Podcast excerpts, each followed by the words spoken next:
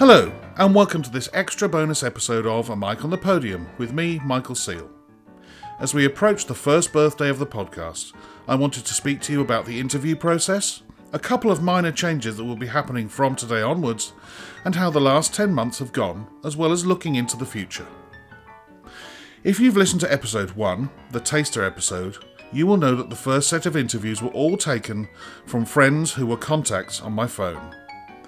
Since then, it's been a combination of approaches, mainly with the help of my manager Sarah Bruce, to secure more interviews. She's been contacting conductors and agents and asking for an interview, and it's through her that virtually all of the other conductor interviews have been arranged. During lockdown 1, I was interviewing, on average, three conductors a week, with the most in any week being five. This means that I was stockpiling interviews for future release and have quite a number that have yet to be released.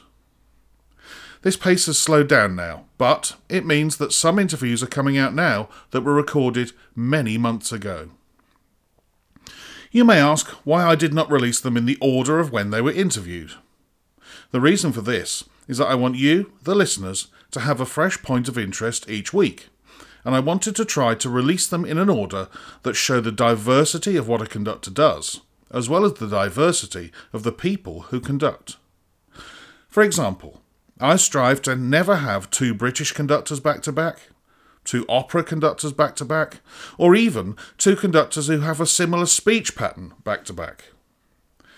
This means that the episode order has been constantly tinkered with and will continue to be tinkered with in the future.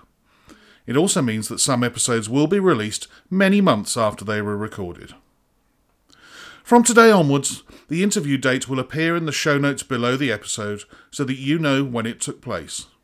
I think it's important that you know when each episode happened so that you can be aware of what was happening in the world at the time of the interview. I know, for instance, that there will be episodes released in the future that are of interviews that happened almost 12 months before. What I can guarantee is that there will be new episodes every Sunday night at 7:30 well into August 2021, and we are still asking for interviews with conductors, and I'm still making new episodes. A Mic on the Podium has just passed 20,000 downloads and will continue on its current free to all format. But my attention will be turning slightly more often in a different direction due to the current lack of work for most of us conductors.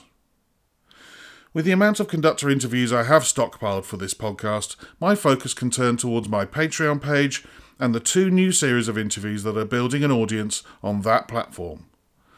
Those interviews are with prominent figures in the classical music world who deal with conductors and conducting on a regular basis.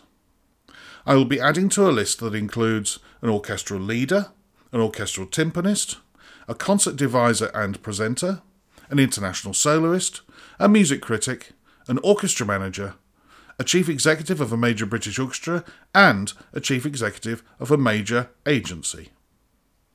Much like a mic on the podium, the interviews follow them on through their journey into a career in music, and at the end, they get to answer eight questions four from the main podcast and four tailored just for them.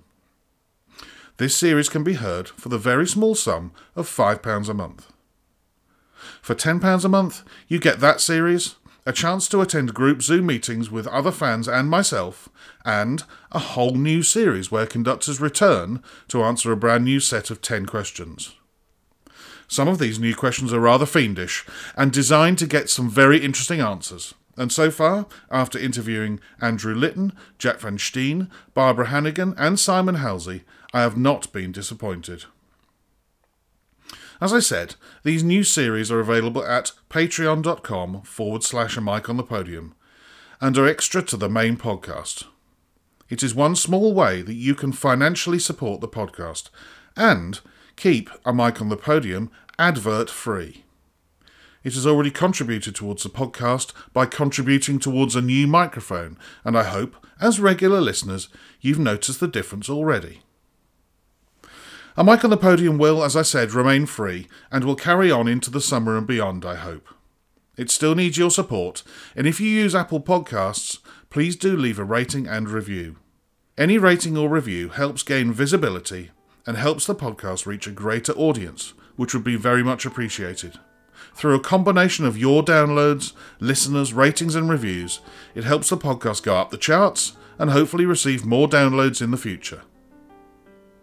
I hope I've given you a little glimpse into how the podcast has been made, how it will look and sound in the future, and how you can support the podcast in any way you see fit. Until the next episode of A Mic on the Podium, bye bye.